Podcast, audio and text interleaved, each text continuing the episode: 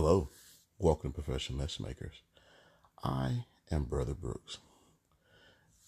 As we all know, naturally we have to live life, and life has its own trials and tribulations. But thank you for the fact that the Lord loves us, and you know He gives us His word, and His word are promises, and you know it is important that we study His word, we know His word, we learn His word so that we not only can we apply it, but we understand the promises and we understand who God is. Today, uh, led to a chapter, the 27th Psalms, and we all know the 27th Psalm. We know all know the Psalms, not just the 27 Psalms, are are verses of wisdom, praise, confidence, and so forth. And I'm led to share a verse today that is not, I'm not sure if it's common among believers, but it should be. Um, because it is one by David and it is a praise and talks about the Lord, our interaction with the Lord, and and um, it offers so much. I'll share with you now. It's not a particularly long psalm, so I'll share the whole thing. But there are tons of um, nuggets, lots of wisdom, and promises for us to hold on to. And it begins You, Lord, are the light that keeps me safe. I'm not afraid of anyone. You protect me, and I have no fears. Brutal people may attack and try to kill me, but they will stumble. Fierce enemies may attack, but they will fall. Armies may surround me, but I am not afraid.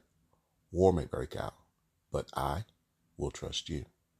I ask only for one thing, Lord. Let me live in your house every day of my life to see how wonderful you are and to pray in your temple.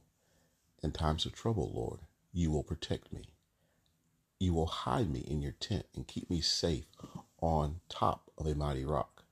You will let you will let me defeat all my enemies, and then I will celebrate as I enter your temple with animal sacrifices and songs of praise. Please listen when I pray. Have pity. Answer my prayers.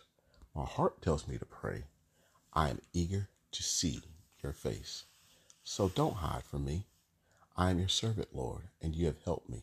Do not turn from me in anger. You alone keep me safe. Don't reject or desert me.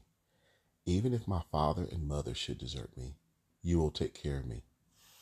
Teach me to follow, Lord, and lead me on the right path because of my enemies. Do not let them do to me what they want. People tell lies about me and make violent threats, but I know I will live to see how kind you are. Trust the Lord be brave and strong and trust the Lord. Guys, the 27th Psalm offers so much. It talks gives reverence to God and you know in the first verse talk about he is our light and how he is also a sanctuary. He is safe and you know we are not afraid of anyone because he protects us and you know the had the protection of Almighty God. There's nothing better. ADT, C, CPI, FBI, none of those can even begin to compare because not only is God all knowing, He's multi generational and God has access to all. So protection from Him, you know, will make our enemy stumble, you know, um, will confound and confuse the enemy and attacks that, you know, people may create. Um, things that uh, weapons form against us, they won't prosper because the Lord God is involved if we make him involved. Um, David in this verse asks for one thing. He has to live and dwell in the house of the Lord, you know, so he can see how powerful, how wonderful God is, and so he can pray in his temple, you know, and uh, to just just points to how how glorious God is. I mean, that David, who is a man after God's heart, desires to be in be in the presence of the Lord every day. And being in his presence, what does David want to do? He wants to pray. So powerful that we can communicate and talk with God. And that's one thing we must remember to do in practice. We must talk and communicate with God, spend time in His presence, and talks about how in times of trouble, you know, how God will protect us. He will hide us in His tent, and not only in in, in, in hiding. Um, the fifth verse points out not only will God keep us safe, but God will place us on the top of a mighty rock. He's not hiding us below. He's not putting us in the belly. He's not he's not concealing us in a dark, in a dark, lonely dungeon or a place um, that is low in depth, but he brings us up high to a high point, you know, and um, in that God may be exalted, His glory, you know, um, in all trials, tribulations, enemies, he, he, he, he brings us victory. And David talks about celebrating, you know, with sacrifices and so forth and songs of praise. One of the blessings that we have is because Jesus has come. So the sacrifices have been made, but we are to acknowledge that sacrifice, you know, and not only acknowledge that sacrifice, you know, there are things that we have been asked to do as believers, which is confess, repent, believe, um, but also share that word, share love. Sharing love is so essential, guys. Sharing love is so essential.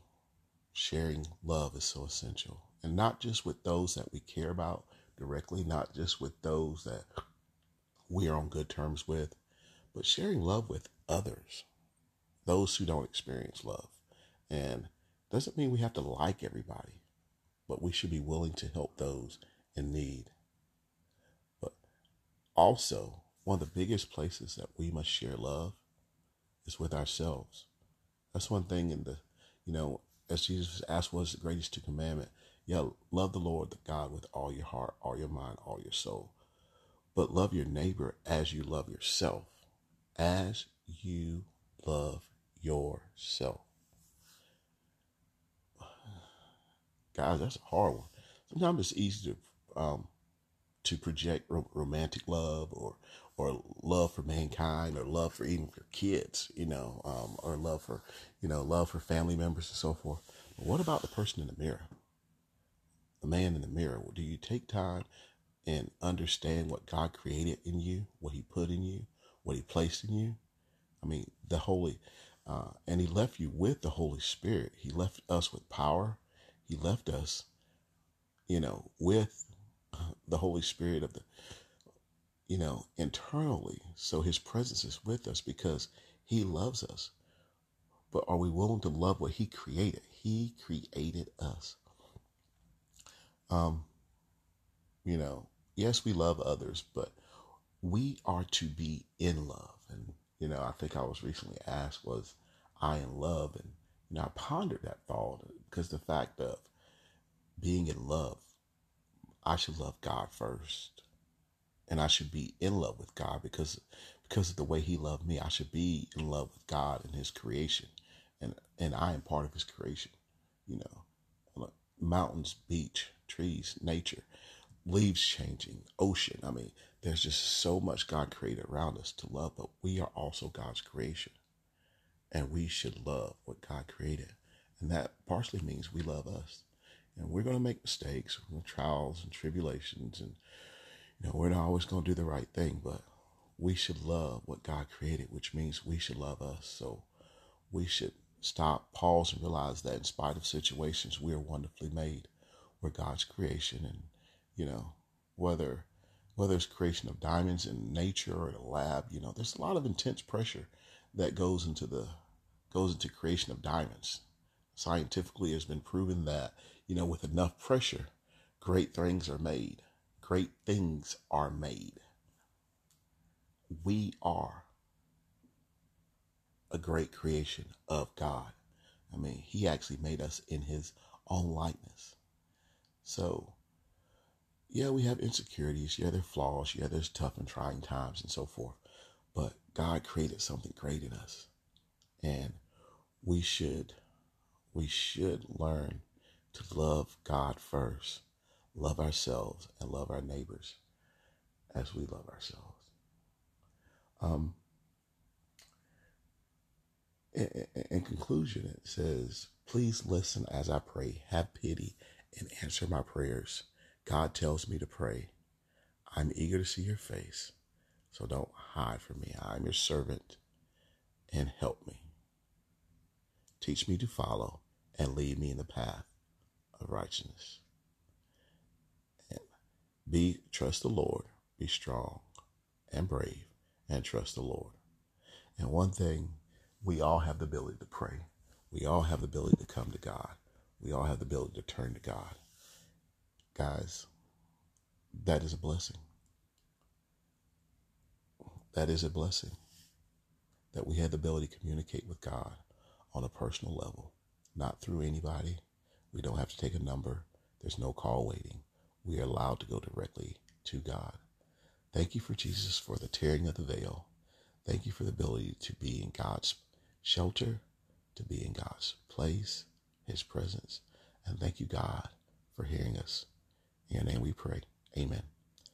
As always, guys, be you, do you, stay you.